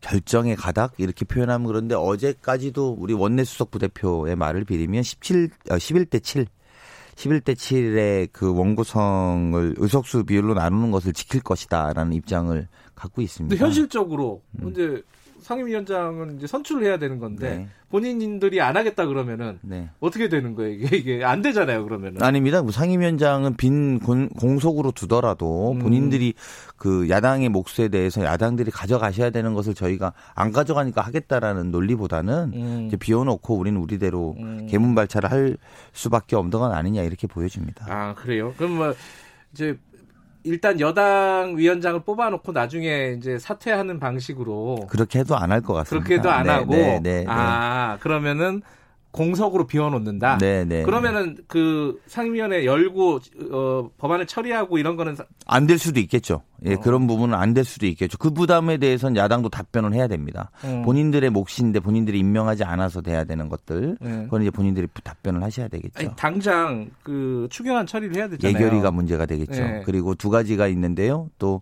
예결위를 하기 위해서 해당 상임위에서 예산을 심사해서 네. 예산결산위원회에 올리는 안이 있는데 네. 이 부분 에 대해서는 약간 논쟁의 여지가 있답니다. 즉 음. 예결위에서 전체를 다 할 수도 있다라고 하는 유권 해석도 가능하다는 아, 주장이 있어서. 있어서요. 네. 이제 그거는 좀더더 국회 사무처라든지 유권 해석을 좀 더 해봐야 될 몫이 남아 있는 것 같습니다. 음. 그것과 별도로 그러면 예결위원장을 어떻게 할 거냐 이건 좀 그렇죠. 다른 문제거든요. 네. 그래서 그거는 저희로서는 고민이 깊어지는 지점입니다. 왜냐하면 크게 국회 기능이 입법과 예산 두 예. 가지고 예. 그런 면에서 입법을 법사위원장하고 또 어, 예산을 예결위원장이 하는 걸로 볼 때 우리가 법사위원장은 우리 당이 가지고 네. 또 예결위원장을 야당이 준 것인데 네. 예결위원장을 야당이 임명하지 않을 경우에 3차 추경을 예. 과연 어떻게 통과시킬 거냐는 부분이 이제 질문이 이어질 수밖에 없을 거라고 보고요. 이 대목은 저희가 심각하게 고민됩니다. 즉 고민된다는 것은 원 포인트 원 포인트라도 이번에 임명을 해서 위원장을, 위원장을 예. 임명을 해서 이 문제를 통과시킬 것인지 예. 아니면 마지막까지 좀 더 물론 노력은 전제하고 음. 있습니다만 야당이 와서 해달라라고 요청을 하겠습니다만 예. 원 포인트 여부는 저희로서 고민이 깊어집니다. 위원장이 없으면 통과는 안 되는 거예요 이게 법적으로? 그 위원장은 꼭 필요한 아, 걸로. 그러면 예. 뭐 어쨌든 가장 최소한 예결위원장은 있어야 되는 거네요 추경을 통과시키려면 그렇습니다. 그죠? 그렇습니다. 그걸 원 포인트라도 할지 네. 요거는 고민을 하겠다. 고민은 해봐야죠. 음. 끝까지 임명을 안 하신다고 할 경우에 저희 부담이 음. 굉장히 큰 지점이 있습니다. 그러면 임명을 해달라고 그러니까 야당 쪽도 임명을 해달라고 계속 요구는 하실 거고. 네, 네, 네. 어, 야당에게 요청은 계속 아. 그 날까지도 계속 요청을 해야 될 거고요. 예. 그 야당도 뭐 이게 협상이 끝날 때까지 끝난 게 아니다라는 말을 이제 음. 실제 협상은 그렇거든요. 그래서 계속 요청을 해야 된다라고 저희도 생각하고 있습니다. 그리고 지금 11대 7이라면은 여섯 개 저번에 위원장을 뽑았잖아요. 상임위원장 네. 뽑았는데 그러면 다섯 개를 네. 어, 단독으로 뽑겠다. 저쪽에서 어, 응하지 않는다면은 그러니까 지금은 이제 5 플러스 1이 될 건지 5가 될 건지 음. 고민인 거죠. 그건 그러니까 날짜는 언제? 그건 이번 주에 아마 26일 그렇습니다. 왜냐하면 네. 이게 이제 상임위원들 명단도 제출한다라고 밝혀진 것은 뭐냐면 그래서 제가 네. 아까 원구성은 가능한 것 아닌가라고 음. 이야기가 되는 것이죠. 그러면 네. 어, 야당도 이제 상임위원장을 제출하고 간사 중심으로 운영하신다고 하신 최소한 거기까지는 주 대표께서 밝히셨으니까 네. 그럼 이제 구성안은 나오는 거라는 거죠. 음. 그렇게 되면 남는 것은 반대로 야당 몫의 7명의 상임위원장 자리만 비는 겁니다. 네. 나머지는 다 구성이 되는 거거든요. 네. 그렇다라면은 이번 주에는 선출할 수 있는 곳, 즉 가합의 안으로 음. 가합의 안으로 야당이 가합의 저희는 합의라고 주장하고 있습니다만 안으로 합의된 저희 목 5 플러스 5, 5는 기본적으로 하고 네. 여기에 예결위원장을 어떻게 할 것인가. 네. 근데 저희는 끝까지 야당이 들어와서 했으면 좋겠다는 입장은 원칙으로 갖고 있습니다만 추경이 또 이 시간 문제가 되게 굉장히 중요하거든요. 6월 말까지 대통령도 꼭 해달라고 요청을 하셨고 7월 4일까지죠. 일단은 그 7월 3일 3일일 겁니다. 3일이에요? 원이 이번 예, 이번에 그 음. 국회가 합의되어 있는 날짜가 음. 하여튼 그 전까지는 해야 된다라는 부담이 있어서요. 음. 그런 것이 좀 저희는 절박한 마음입니다. 어쨌든 그러면 이제 어, 원내 어, 수석 대변인께서 이렇게 말씀하셨으니까 다 정리가 된 거네요. 일단은 그죠? 어, 일단 다섯 개 상임위원장은 26일 날 뽑을 거고 저희들의 방침은 정해진 네. 것이죠. 그렇죠. 네. 그리고 플러스 1 어, 음. 예결위는 뽑을지 말지는 고, 마지막까지 고민하겠다. 네. 그죠? 네, 네. 위원장을 뽑을지 말지는 여당이 그걸 원 포인트로 할지 말지는 네. 나머지 것들은 어 일단은 공석으로 놔두고 간사간의 협의로 진행을 하겠다. 네. 일단 그러니까 이제 제가 말씀드리는 예, 물론 물론 우리 당에도 18개를 다 하자는 의견이 좀 있습니다. 있겠죠. 네, 있습니다. 네. 그리고 이렇게 특히 이제 지지하시는 분들은 왜 이렇게 답답하게 에, 이 그렇죠. 결과값에 끌려가느냐 이런 요청을 하는 부분이 있는데 네. 적어도 저희가 아 그 지금 적어도 원내 지도부 즉 원내 수석부 대표를 중심 원내 대표를 중심으로 하는 원내 지도부는 11대 7의 어떤 국민의 지지를 반영하는 것은 지키겠다는 원칙을 음. 다시 한번 확인 드리는 겁니다. 10대 7 정도다. 그 미래 지지가 네. 그런가요? 어쨌든 18개를 독, 독식이라고 표현하면 뭐 그렇겠지만 어쨌든 다 가져가면은 거기에 대한 부담감 때문이겠죠, 아무래도. 그렇습니다. 근데 이것도 한번 생각해 주셔야 되는데 네. 마지못해서 그러니까 그 18개 다 가져가라는 말은 결국은 이제 그리고 나서 바로 이어서 우리 그 어, 야당의 수석 부대표도 그런 표현을 썼던데 의회 독재다 이렇게 말하더라고요. 음. 의회 독재를 하든지라고 이야기를 하던데 저는 그런 식의 프레임을 만드는 것 아닌가라는 걱정도 됩니다. 통합당 쪽에서요? 그렇습니다. 음. 그러니까 야당의 이게 뭐 독재 프레임을 만드는 수순 아닌가. 18석을 음. 다 가져가라는 이런 부분에 대해서는 그런 지점이라 보고요. 과연 이제 독재라는 말이라는 표현에 대해서도 우리가 한번 되짚어 봐야 되는데 독재는 보통 세 가지가 전제될 때 독재라고 합니다. 첫 번째는 국민들이 투표로 뽑지 못할 때입니다. 음. 그 예전에 우리 전두환 대통령 네. 때 체육관에서 사람들 뽑고 이러지 네. 않았습니까?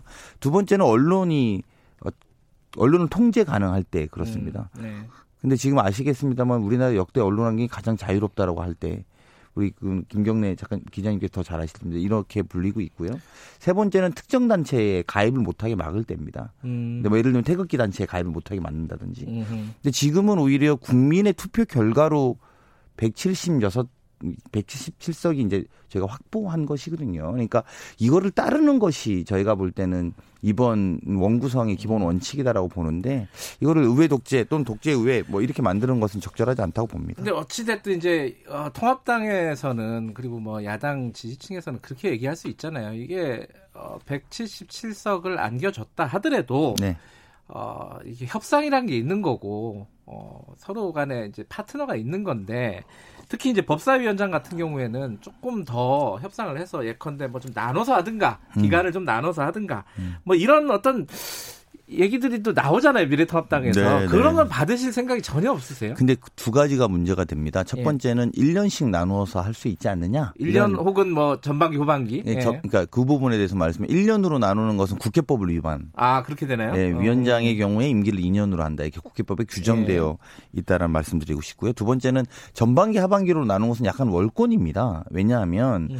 이게 하반기 원구성이라는 건 다음번 대통령 선거 다음에 하게 돼 있습니다. 음. 그러니까 이거는 지금 한다라는 것은 굉장한 월권의 의미를 가지고 있다라는 것이죠. 그거는 음. 하반기 원구성의 원내대표들이 합의될 사항인데 그걸 전반기에 한다. 이거는 또 그 자체로도 어 문제가 될 수 있습니다. 그래서 음. 이두 가지 다 적절하지 않다는 점 어, 말씀드리고 싶고요. 두 네. 번째는 네. 그 우리 김, 김경래 진행자님께도 여쭙고 싶은데 우리가 지난번 20대 국회에 네. 기억나는 상임위원장이 여당이 맡았다거나 야당이 맡았거나 남, 우리 국민들 중에 머릿속에 기억나는 건 딱 두 개밖에 없습니다. 왜냐하면 다른 데는 제가 국토교통위원이었거든요. 네.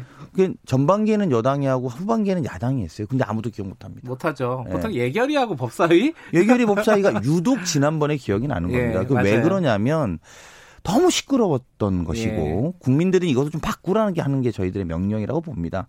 둘 다 저희가 하고 싶죠, 사실은. 근데 음. 그렇게 하는 것도 옳지 않다. 음. 그렇다면 일당으로서 저희가 책임질 것들은 책임을 지고 그래서 크게는 입법의 권한들은 음. 어, 우리가 좀 맡아서 하고 또 예산의 권한들은 야당에다 주자라고 해서 저희 내부에서도 네. 이번에 합의안이 되게 만족스럽다라고 전제하고 지금 뭐 야치 야당은 아 우리는 도저히 못 받겠다 하는 것처럼 말씀하시는데 저희도 그렇게 만족스럽지는 않습니다. 네. 네, 그런 부분도 꼭 말씀드리고 싶습니다. 어, 말씀을 되게 잘하시니까 제가 왠지 좀 약간 말리는 느낌인데 아닙니다. 근데 이게 야당에서 불만을 가지는 게 원구성도 원구성인데 어, 국회가 21대 국회가 열리고 나서 뭐 그 전에도 그렇고 좀 독주의 느낌. 그 독주라는 게 결국은 이제 뭐 그 검찰 개혁이라든가 뭐 과거의 사건들을 정리하는 그런 것들 이런 것들에 대한 문제 제기들이 쭉 있잖아요 야당에서도 근데 그런 부분에 대해서 좀 당 차원에서는 어떻게 생각하고 계세요? 좀 우려나 이런 것들은 없으십니까? 그러니까 야당에서 네. 법사위원회를 하지 않으면 여당이 독재할 것이다, 네. 독주할 것이다, 독주할 것이다. 그게 이제 뭐 여러 가지로 그러니까. 나타나는데 그 중에 대표적인 게 뭐 윤석열 총장을 뭐 이게 해임하려는 그런 시나리오 아니냐 뭐 이런 것들이 다 연결되는 거잖아요 사실 그런 걱정 많이 안 하셔도 됩니다 네. 왜냐하면 최근에도 이재찬 대표가 윤석열 총장이 거치 문제를 거론하지 말자 네. 이렇게 이야기한 것입니다 176석이라는 건 저희로서도 되게 엄중하기도 하고 음. 그 힘의 크기는 굉장히 큽니다. 네. 그러니까 윤석열 총장에 대한 거치 문제를 저희가 이야기하는 것보다도 네. 또 그런 것들을 하려고 법사위원장을 가져와야겠다라고 생각하는 것은 저는 큰 오판이다 이렇게 네. 생각합니다.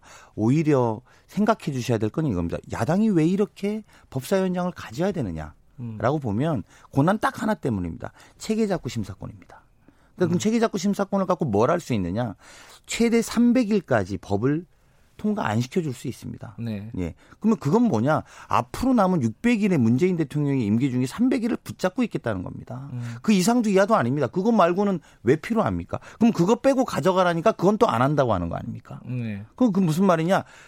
검찰 개혁에 대한 저항 또는 검찰에 대한 일방적인 여당의 독주가 두려운 것이 아니라 네. 현행의 법을 통해서 문재인 정부에서 해야 될 일을 300일 막는 고난 을 놓기 싫다라는 것으로밖에 저희는 해석할 수밖에 없다. 그래서 검찰 개혁에 대한 뭐 국민적인 요구를 하는 것은 또 별도로 논의로 하더라도 네. 지금까지 막아왔던 체계작구 심사권을 통한 300일의 붙잡음 그리고 심지어 그것들을 지난번에는 야당과의 협치를 통해 갖고 패스트트랙으로 올렸는데 그거를 물리적으로 몸으로 막았던 한국 미래통합당의 모습 에서 음. 이번 근본 원인을 찾는 것이 합리적이라고 생각합니다. 근데 이렇게 이제 사실은 야당 입장에서는 어, 니들 맘대로 해라. 이게 돼버린 거잖아요. 네. 다 따라가겠다. 우리는 일단 뭐 협조는 하겠지만, 그러니까 들어가는 가겠지만은 우리가 이 원구성 하는데 뭔가 안을 내지는 않겠다 이런 느낌이잖아요. 지금 전체적으로 네, 네. 보면은. 네, 그렇죠. 근데 그렇다 보면은 지금 여당이 추진하고 있는 가장 큰 숙제 중에 하나 하나가 이제 7월에 공수처가 있잖아요.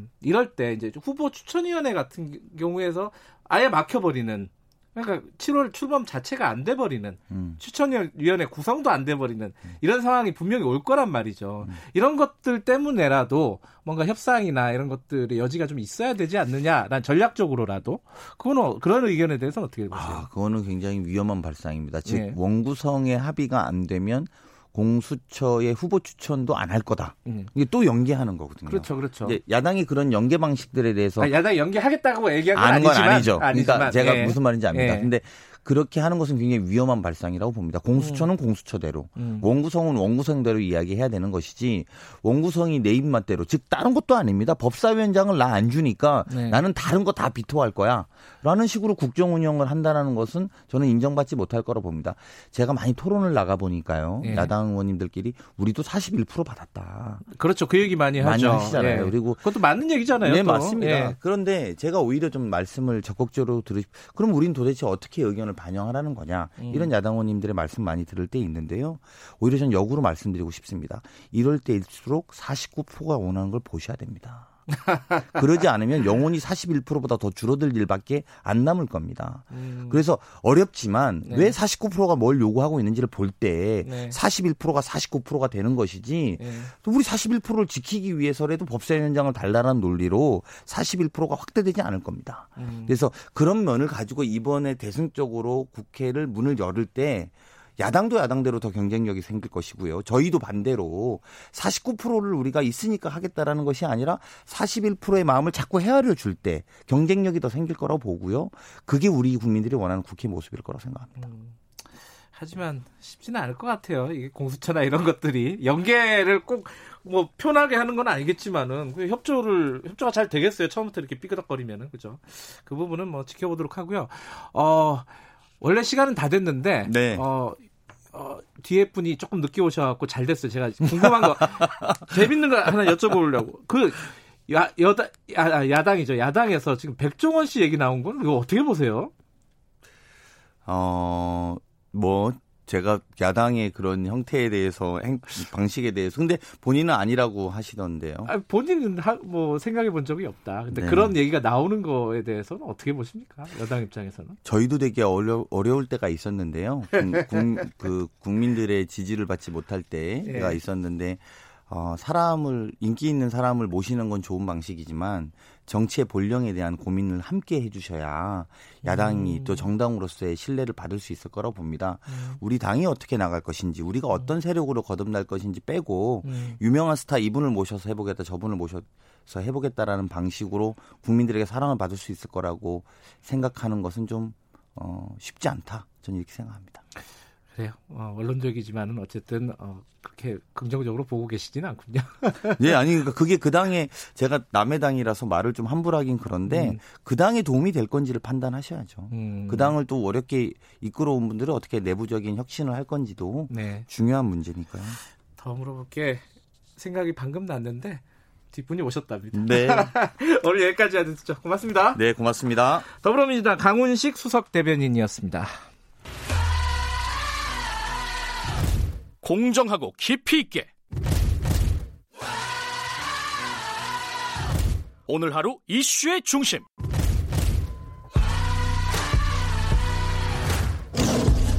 김경래 최강 시사.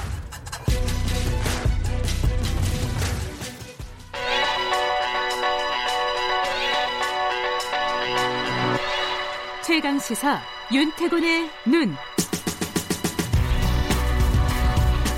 네, 윤태곤의 눈, 윤태곤 어, 정책실장님 나와 계십니다. 안녕하세요. 네, 안녕하세요. 이 지금 상임위 관련해 가지고 네. 어, 민주당 얘기 쭉 들어봤어요. 네. 쭉 네. 들어봤는데 통합당 얘기는 뭐 저희들이 뭐 조만간 연결해서 듣도록 하겠지만은 지금 통합당 얘기를 좀 전반적으로 네. 좀 정리를 한번 해보죠. 좀 짚어볼까 싶어요. 지금 예. 이제 통합당이 나름대로 플랜을 밟고 있는 것 같아요. 이거 정상화라고 표현을 하는 게 맞는지 안 맞는지 모르겠지만은 오늘 일단 여야 외교 안보 합동 회의가 열린다고 하지 않습니까? 네. 공식 상임위는 아니지만은 통합당의 이제 중진인 박진 의원하고 외통위 위원장의 민주당 송영길 위원장이 논의를 해가지고 오늘 회의를 한다고 그러고 그리고 어제 그 민주당 통합당 원내대표 회동이 일단 있었잖아요. 뭐 네. 뭐결 결과는 잘 안 나오고 있지만은 어쨌든 음. 주호영 원내대표가 그 회동을 기점으로 해서 상경한다. 음. 내일은 이제 비대위 회의에 참석할 것 같고 그럼 그 자리에서 뭐 국회 복귀 이런 이야기를 할 수 있을 거라고 보죠. 전반적으로 이 상임위 구성이 지금 안 되고 있는 거는 뭐 통합당 때문이라고 봐야 되나요? 어떻게 보세요? 그러니까 이제 지금 민주당 입장에서는 통합당이 아니 당신들 다 가져가라라고 네. 하는 게 실제로 그러는 건지 좀 벼랑 끝 전술인지 잘 모르겠다 이거 음. 아니겠습니까? 음. 여기 민주당 좀 기대도 있는 것 같아요. 음, 음. 기대요? 끝 전술이었으면 좋겠다. 아하하. 네, 실제로 그러는 게 아니라 비워놓겠다고 하는 걸 그렇죠. 보니까 막 그러는 것 같아요. 그러니까 지금 음. 근데 음. 통합당을 보면은 그런 벼랑 끝 전술을 통해 가지고 뭐 실리를 챙기고 그럴 분위기는 아닌 것 같아요. 그럼 거기도 실리라는 게 뭐 국토위, 뭐 예결위 이런 거 지금 민주당이 원래 준다고 했던 거고. 네. 그러니까 애초에 그리고 18개 이런 이야기가 민주당에서 처음 나온 이야기잖아요. 그렇죠. 윤호중 사무총장? 그렇죠. 네. 현재 법사위원장인데 지난달 27일에 어, 여야 협상이 시작되는 시점에서 그런 말 했습니다. 현재 여야 의석은 단순 과반이 아니라 절대 과반이다.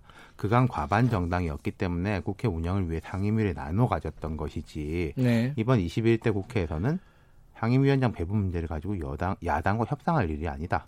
음. 절대 과반 정당인 민주당이 상임위원장 전석을 가지고 책임 있게 운영하는 것이 민주주의의 원리에 맞는 것이다. 근데 구체적으로 이야기했어요. 이때 이해찬 대표나 김태년 원내대표도 조금 뭐 비슷한 톤으로 이야기를 했었고요. 이것도 약간 전술적으로 얘기한 거 아니냐? 뭐 아니, 그렇죠. 있는 그리고 거죠? 그 직후에 이제 통합당에서 기억하실지 모르겠는데 원내 수석 부대표 회동 이후에 뭐 11대 7 예. 합의 봤다 이러니까 민주당에서 그런 합의 본 적 없다 음... 그랬었고요. 그, 그 당시에는 말씀하신 대로 민주당이 이걸 압박용으로 어, 이렇게 강하게 이야기하는 거 아니냐 이렇게 음. 봤는데 통합당이 그럼 그래라 당신들 음. 말대로 해라 이러고 있는 거죠. 음.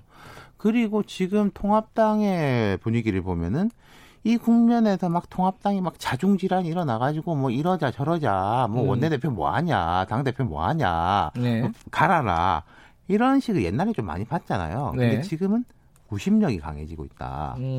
어, 중진들하고 초재선 차이의 온도 차도 줄어들고 아, 예전처럼 뭐 정, 정당이 좀 어지럽지는 않다, 야당이. 그렇죠. 예. 지금 이제 통합당을 보면은 지지율도 조금씩 오르고 있고 안정감을 찾고 있는 건 분명해요. 음. 지금 김종인 주호영 투톱 체제인데 그 앞에 투톱이 황교안 나경원 투톱이었지 않습니까? 그러네요. 다르네요. 그때하고는 음. 느낌이 달라요. 뭐 이게 음. 뭐 누가 뭐 낫다 그르다를 음. 떠나 가지고 스타일이 다르다. 음. 황교안 나경원 체제 때는 강하게 공세를 가하고 장외로 나가고 그러면서 좀 강성 지지층 뭐 태극기 부대 이렇게 결집을 꽤 하는데 오히려 중도층이 반감을 가지고 민주당 쪽 손에 들어주고 그랬지 않습니까? 음. 그럼 제가 몇 번 말씀드렸지만 통합당이 요즘 되게 잘한다기보다는 뭘 못하는 걸 줄이고 있다. 부작용을 줄이는 쪽으로는 뭐 음. 확실하게 효과를 보이고 있다 이런 거죠. 이 와중에 이제 어제부터 좀 뉴스가 나오고 있는 어, 백종원 씨 네. 얘기는 네. 이거 어떻게 봐야 돼요? 지난 금요일 날 비대위원장하고 비례대표 의원들 간담회 때 그런 이야기 나왔다는 거 아닙니까? 김종인 음. 비대위원장 예. 오면서 백종원 백종원 씨 같은 분은 어떠냐? 그러니까 이게 이제 해석을 해야 해야 되는 그렇죠. 거잖아요. 예. 그래가지고 이제 뭐 여당에서 강남에 제안했다던데요. 뭐 이제 의원들이 그렇게 말하니까 백종원 씨는 남녀노소 모두 좋아하는 분인 것 같더라. 싫어하는 사람이 없던데요. 이렇게 말해가지고 뭐 백종원 데리고 오냐 마냐 이런 이야기까지 나오고 있는데 제가 볼 때 이거는요. 백종원보다 백종원 같은 사람에 대한 이야기예요. 백종원 같은 사람은 어떤 그렇죠. 사람이에요? 옛날에 이런 말 쓰죠. 안철수 말고 안철수 같은 사람. 이런 말도 있었거든요. 자, 백종원 대표 같은 사람을 정치권에도 영입하는데 성공한다면은 그 정당에서 히트죠. 음흠. 뭐 대선 주자급은 아닐 겁니다. 그래도 그럼 음. 왜 백종원 이야기가 나왔느냐? 이 말의 핵심은 싫어하는 사람이 없다. 이게 핵심일 거예요. 음. 그럼 지금 다 대선이 한 2년 남았는데 현재 시점에서 몇 가지 이제 포인트들이 있습니다. 뭐 인지도, 지지도, 그 다음으로 또 중요한 게 거부감, 음. 비토 정서 이런 거거든요. 지금 야권 후보로 거론되는 사람들이 뭐 홍준표, 오세훈, 안철수, 황교안, 유승민 뭐 대략 이 정도 아니겠습니까? 대략 물 위에 네. 오른 사람들은 음. 이 중에 몇 분들은 여론조사를 보면은 좀 일관적으로 지지도뿐만 아니라 거부도 조사가 매우 높았다. 네. 그 부분이 김종인 위원장이 몇 번 말한 적이 있었어요. 이런 네, 부분에 네. 대해 가지고 사람들이 싫어하는 사람은 어렵다. 그리고 그 사람들은 이미 유효 기간이 지났다 지난 대선으로 음. 하면서 그 인물에 대한 거부감을 표출한 적이 있는데 백종원 이야기를 꺼낸 거는 백종원에 대한 이야기가 아니라 그 앞서 말씀드렸던 인물에 대한 거부감 이렇게 음. 해석하는 게 맞을 거예요. 계속 하던 얘기를 백종원을 빌어가지고 아, 그렇죠. 예, 새로운 빌어가지고 하는 거죠. 새로운 인물 찾겠다. 뭐 예, 예. 과거 같으면은 아니 충청권 주자 없냐? 박찬호 박대리 뭐 이런 말 했는데 그건 박찬호 박대리가 아니라 충청의 인물을 데리고 오겠다 예. 이런 거죠. 예. 그 앞으로 이제 그런 대선 주자를 찾는 그런 작업들이 계속될 거다. 아, 그렇죠. 그게 음. 대선 고려하면은 이제 한 2년 남았기 때문에 당 전체 기초 체력이나 이런 면이 있고 또 사람을 찾는 면이 있는데 지금 분위기가 좀 좋아진 건 맞는데 이까지 가려면 아직 갈 길이 멀었죠. 네. 당도. 네. 여기까지 듣겠습니다. 고맙습니다. 감사합니다. 윤태곤의 눈이었습니다. 김경래 최강시사 2부는 여기까지고요. 잠시 후 3부에서 뵙겠습니다. 일부 지역국에서는 해당 지역 방송 보내드립니다.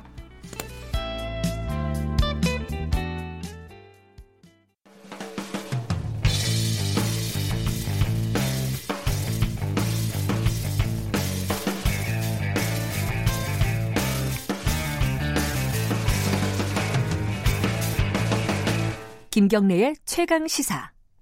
네, 김경래의 최강 시사 3부 시작합니다. 우리 사회 곳곳에 작은 목소리를 직접 들어보는 지금은 을밀대 시즌 2.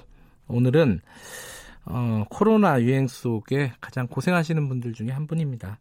버스 기사님들 얘기를 좀 들어보도록 하겠습니다. 최근에 마스크 착용 의무화 이게 발표가 된 이후에 그럼에도 불구하고 마스크를 안 쓰는 승객들이 있고 거기에서 좀 마찰이 있습니다. 거기서 막 몸싸움도 벌어지고 버스 기사를 폭행을 하고 심지어는 어, 물어뜯는 이참 웃을 수도 없는 일이에요.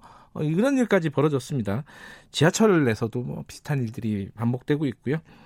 자, 이 코로나 유행 속의 대중교통 기사님들 어떤 고충을 겪고 계신지 직접 들어보겠습니다.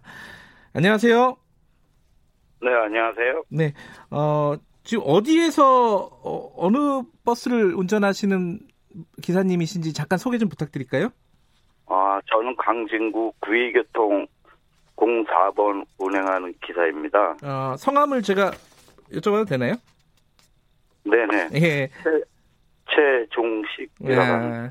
최종식 기사님 어, 광진구에서 4번을 04번을 운전하고 계시고 근데 저희들이 어 이게 버스 기사님들을 이렇게 쭉 섭외를 하면서 이 그 같은 회사에 아까 제가 말씀드린 목을 물어뜯긴 그 기사분하고 동료시라고 들었어요. 맞나요? 네, 알고 있습니다. 이게 사흘 전에 벌어진 일인데 어떤 네네. 일인지 좀 먼저 좀 설명을 해주세요. 이게 왜 아니 좀 상식적으로 이해가 잘 안 되잖아요. 어, 동료분 얘기라서 들으셨을 것 같은데 어, 떤 일이 벌어진 거예요? 제가 듣기로는 뭐 손님이 예. 마스크를 미착용 상태에서 승차를 하시, 하셔가지고 예. 갖고 어, 그, 그 동료 기사가 예. 마스크 요즘 착용을 안 하면 대중교통을 탑승을 안 시키잖아요. 네. 그래서 그렇게 해서 말을 말씀을 그렇게 제, 제재하려고 말씀을 그렇게 드렸는데 불구하고 예. 승차를 하게 된 거예요. 아 억지로 탔다 타지 말라고 했는데 예예. 네, 예. 예. 기사 말을 무시하고. 예. 그렇다가 이제 손님이랑 거기 안에 있던 손님들이 일단 불안해하고 불쾌할 거 아니에요. 네. 그러니까 그분이 어 다른 승객분께서 또 그분한테 이제 말을 왜 마스크를 착용 안 하고 탔느냐 이런 식으로 따졌던 음. 것 같아요. 예, 예. 그런데 이제 그 와중에 이제 그러다가 어 기사랑 뭐 이런 승객이랑 다른 승객이랑 이렇게 말다툼이 하다가 음. 내리 밖에 이제 내리면서 그 이제 다른 승객이 말리는 그 사람을 갖다 폭행을 했던 걸로 알고 있어요. 아, 예. 폭행을 하고 있는데 이제 기사가 본의 아니게 자기 차 탔는데 그 승객분이 막고 밖에서 어디서 터지고 그러니까. 예. 이제 기사가 또 제지하러 또 밖으로 나간 거죠. 음. 그런 와중에 이제 뭐 이렇게 뭐 주위에 막 이렇게 물어뜯고 목을 음. 그런 사건이 저는 그렇게 얘기 들었습니다. 그 동료 기사분은 그러면 지금 어, 병원에 계신가요? 네, 지금 어제도 통화를 했는데. 네. 그러니까 우리 구의교통이 노선이 세 개인데. 예. 그 동료 기사는 03번이고. 예.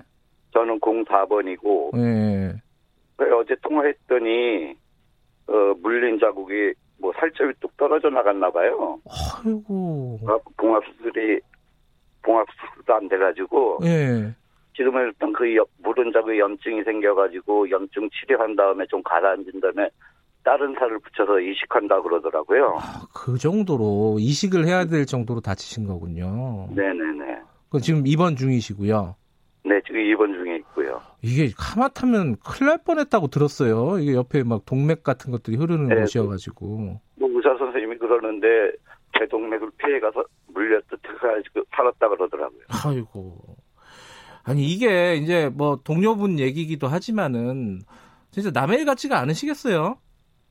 그렇죠. 뭐 같은 일 하는 입장에서 예. 그말 듣고 나도 저렇게 당할 수 있겠구나. 음. 어떻게 대처해야 할까 그런 고민도 좀 많이 했어요. 그 지금 보면요, 이 버스 기사분들에게 어, 폭행을 하고 뭐 출동 네. 경찰관까지 폭행하고 이런 사례들이 네네. 한 40건이 넘어요 최근에. 네. 실제로 그, 그 승객들한테 아, 마스크를 좀 착용해 주세요. 그럼 반응들이 어떠세요? 네. 이번 사건 이후로 대부분 승객들께서는 네. 방송들 나가고 막 그런 뒤로는 좀 마스크를 잘 착용하시고 네네네. 그러고 계십니다. 근데 어. 개 중에 이제 아직 지금 우리가 총 8바퀴 도는데 한 바퀴 기준으로 보면 네. 그래도 아직까지도 막 한두 분이 마스크 미착용 상태로 승차하시곤 해요. 음흠. 그래서 승객분들한테 마스크 착용하시고 승차하세요. 일일이 말씀을 드리는데 네. 그 본상부 전에는 네가 뭔데 막 착용하자 마라 막 이렇게 간섭하냐 음. 그런 시선을 보이더라고요. 아하. 근데 이게 사실은 승객이 마스크를 안 쓰고 그냥 쑥 들어가 버리면은 그렇죠. 운전하고 계시니까 이게 뭘 어떻게 할 수 있는 방법이 없잖아요. 대부분. 그렇죠. 빨리 또 목적지를 가야 되니까. 그거 어떻게 네네. 하십니까, 보통 그런 상황에서는? 그 말도 쉽지 않고 네. 그 저희가 마스크 안 쓴 사람한테 네. 일단은 처음에 말을 했는데 이 사람들이 그냥 무시하고 들어가서 앉아버리면 네. 뭐 저희도 따르게 그냥 뭐 진짜 먼저 본 이 동료분처럼 네.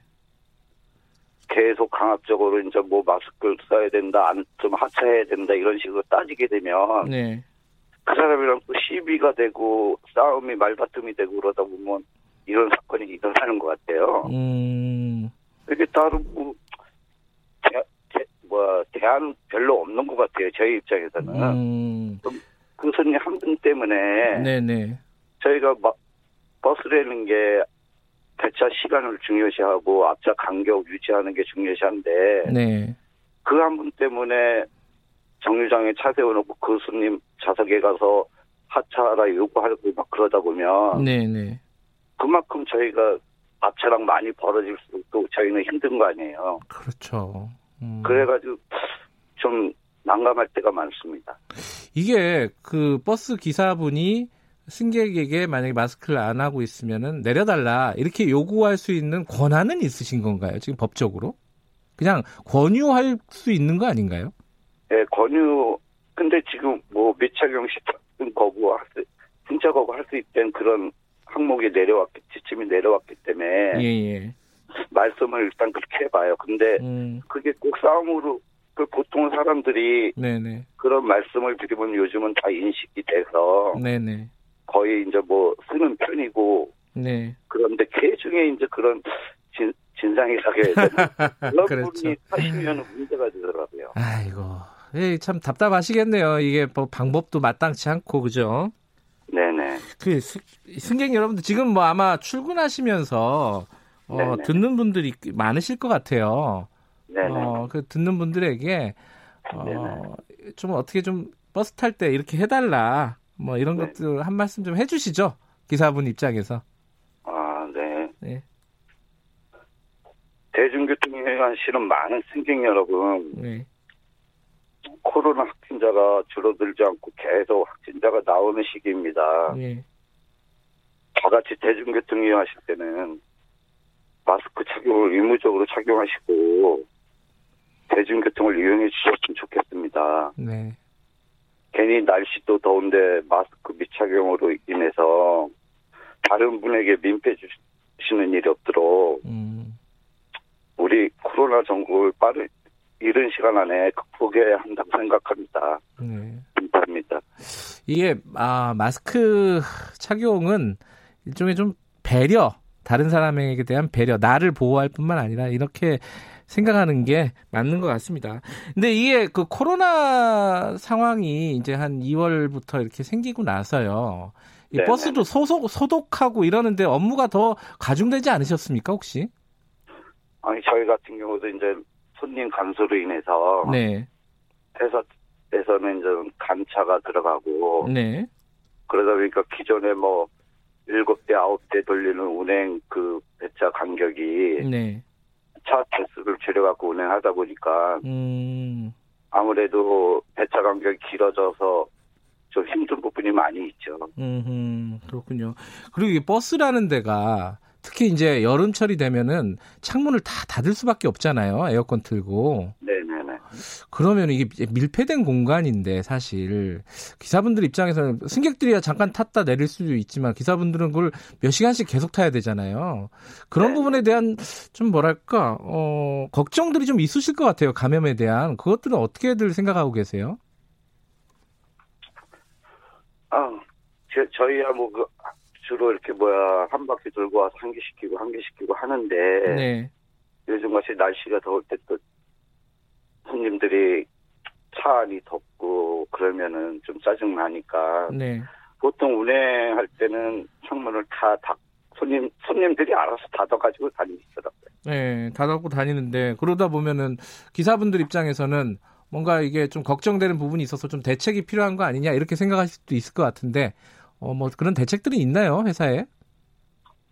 그냥 나름대로 그냥 저희 기사들뿐만 아니라 승객분들도 네. 요즘 같이 감염이 우려되고 전파 막 이렇게 하는 시기에 네.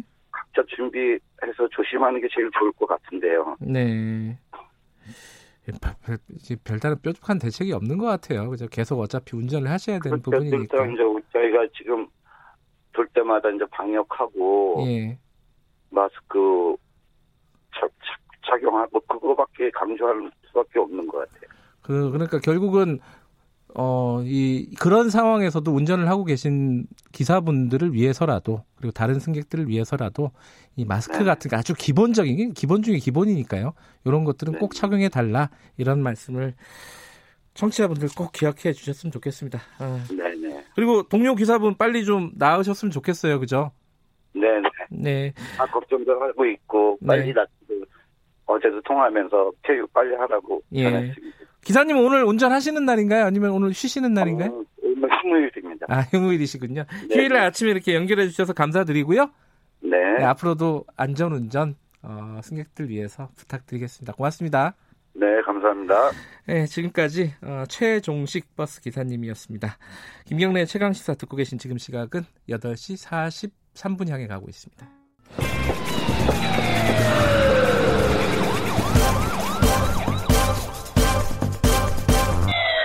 김경래 최강 시사. 네, 어, 최근에 인천국제공항공사가 보안 검색 노동자 1,900명을 직접 고용하겠다. 비정규직을 정규직화하겠다는 거죠. 이 계획을 발. 아, 어, 죄송합니다. 이게 아, 계획을 발표했습니다. 근데 이 좋은 일이잖아요. 비정규직을 정규직화 하겠다는데 좋은 일인데 이 이게 좀 그렇게 쉬우 쉽고 간단한 문제가 아닌 것 같습니다. 왜냐하면은 내부적으로도 반발이 많고 외부에서도 또 뭐 취준생이나 이런 사람들은 어, 도대체 공정하면 어디 공정은 어디로 갔느냐 이런 식으로 지금 얘기들이 나오고 있어요. 이게 이제 전체적으로 보면은 어, 정규직화 문제를 어떻게 풀어야 되는지 그 논란을 고스란히 담고 있는 이 문제인 것 같습니다. 이거를 전문가와 함께 좀 짚어보도록 하겠습니다. 한국노동사회연구소 노광표 소장님 스튜디오에 모셨습니다. 안녕하세요. 예, 안녕하십니까. 이게 문재인 대통령이 어, 인천공항공사 방문을 하면서 비정규직화 제로, 비정규직 제로 예, 선언을 예. 했고 그 이후로 이제 차근차근 진행이 된 거잖아요. 예, 예. 그게 벌써 2017년도 일이니까요. 그죠? 예, 3년째를 맞이하고 음, 있습니다. 그럼 요번 그 조치로 인해서 어, 비정규직은 완전히 없어지게 되는 건가요? 인천공항공사에서? 어, 뭐 문재인 대통령께서 비정규직 정규직 제로화 정책을 말씀하셨지만 그 네. 제로라고 하는 것은 사실 정치적인 어, 음. 수사의 문제고 네. 뭐 모든 기업들이 간헐적으로 네. 필요한 일자리가 있다라고 하면 아르바이트라든지 단시간 노동자들을 사용할 수가 그렇죠. 있기 때문에 예, 예. 뭐 일정 부분의 어떤 비정규직들은 존재할 수 있지만 음. 그동안 만연했었던 파견 용역 음. 외주화 업체 이런 분들의 비정규직은 이번 조치가 시행이 되면 사실상 마무리되는 수준입니다. 그러니까 필수적인 어떤 직종, 예, 어, 계속 일을 해야 되는, 예, 상시 어. 지속적인 업무는 음. 정규직화가 음. 계획이 나왔고 예. 이게 추진이 되면 마무리 수준입니다. 원래는 인천공항공사의 비정규직과 정규직 비율이 한 어느 정도였는데 이제 없어지는 거예요? 예, 2017년 5월에 예. 어, 문재인 대통령이 인천국제공항공사를 방문을 했을 때는 네. 이 공항공사가 가지고 있는 상징성이 있었습니다. 네. 뭐 인천국제공항공사가 경영평가에서도 계속 우수한 기관 등급을 맞았고 세계 공항 평가에 있어서 거의 가장 우수한 공항으로 평가를 받았거든요. 네. 그래서 좋은 평가를 받고 있지만 사실 고용 면에서 볼 때는 당시 한 만 천 명 정도가 일을 하고 있었는데 정규직이 천명이었고 비정규직 노동자들이 만 명이었어요. 아, 이거 10대 1이네요. 예, 예. 예. 이거를 상식적으로 보면 정규직이 만 명이고 비정규직이 천명이었다라고 하면 아, 그 정도의 유연성들은 모든 기업에서 장려해야 될 상황이지만 음. 이 부분이 어, 10대 1의 구조를 갖고 있었다라고 하는 것은 정상적인 고용 형태를 유지하기 힘들었던 상황이었죠. 음. 근데 이제 어 어찌됐든 비정규직 제로 정책 그 수사라고 했지만은 이제 제로에 가깝다고 볼 수는 있는 거잖아요. 예, 예. 그죠? 그 정책이 마무리가 됐는데 이제 마무리가 되는 상황에서 내부적인 반발 그리고 외부의 문제 제기가 동시에 막 나오고 있어요. 예, 예. 내부적으로는 정규직 노조가 일단 반대를 하고 있어요. 예, 예. 그 밖에서 보면은 이게 지금 하나하나 좀 분리해서 얘기를 해야 될것 같아요. 예, 예, 다 뭉뚱그리면 너무 복잡한 얘기라서 정규직 노조, 노조가 반대하는 이유는 뭐고 이건 어떻게 바라봐야 될지 좀 난감합니다. 예, 정규직 노조도 이렇게 과다한 비정규직이 많다라고 하는 부분에 대해서는 문제점을 가지고 있었는데 네. 이번 조치에 따르면 약 그 9,785명의 비정규직 노동자들 중에 네. 2,143명 그러니까 약 21.9%가 직접 고용 정규직이 되는 거거든요. 네. 그러니까 인천공항공사의 정직원으로 어 이제 고용 형태가 바뀌는 거죠. 그러다 보니까 한 지금 제2공항 때문에 약간 늘어서 정규직 노동자들이 한 1,400명 정도 되는데 한 2,000명 이상이 새로운 정규직으로 들어옵니까? 혹시라도 이분들이 노조를 별도로 만들어서 활동을 하거나 음. 또는 이분들이 다수를 차지하다 보니까 인천국제공항의 정체성이 이분들 중심으로 움직일 가능성들이 있다라고 하는 우려를 제기하고 있는 상태입니다. 아 그래요. 예.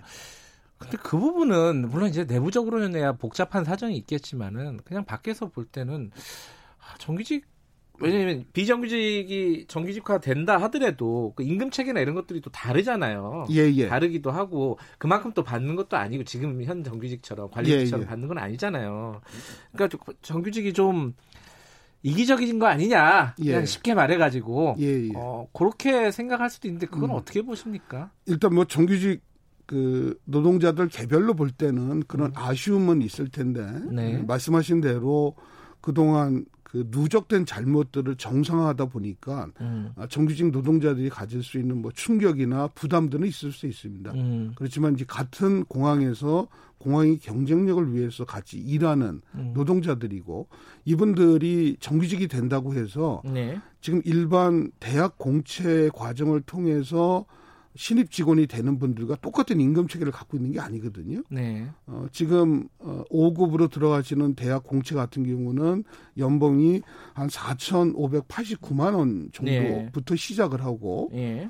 어, 이분들은 어, 이번에 임금이 오른다고 하더라도 어, 한 3,700만 원 정도에서 음. 임금이 어, 임금을 받게 됩니다. 네. 그렇기 때문에 같은 기업 안에 있다고 하더라도 일하는 직무가 다르니까 별도의 임금 체계를 갖고 있는 거죠. 음. 그래서 정규직 노동자들이 갖고 있는 어, 불안감은 있을 수 있지만 예. 폭넓은 좀 연대 차원에서 같은 조직 문화를 만들어 내 나가는 것이 음. 중요한 시점이라고 생각합니다. 그리고 또 이 정규직 노조에서 반대를 하는 게 있고 또 내부에 또 반대 불만들은 뭐냐면은 어떤 직종은 예를 들어 뭐 검색 보안 검색을 하는 데는 본사에서 정규직화를 하고 보안 경비를 하는 쪽은 또 자회사로 가고 예. 이거 좀 부당한 거 아니냐 이게 또 있고요.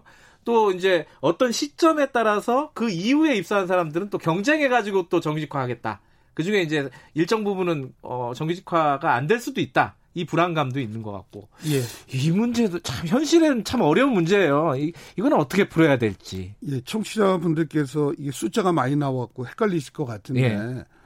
아, 문재인 정부의 정규직화 정책은 몇 가지 2017년 7월 22일 날 예. 발표한 가이드라인에 의해서 추진이 됐습니다. 예. 그래서 가장 큰 원칙은 상시 지속적으로 일하는 노동자들은 더 네. 이상 네. 파견 용역 노동자로 쓰지 말고 네.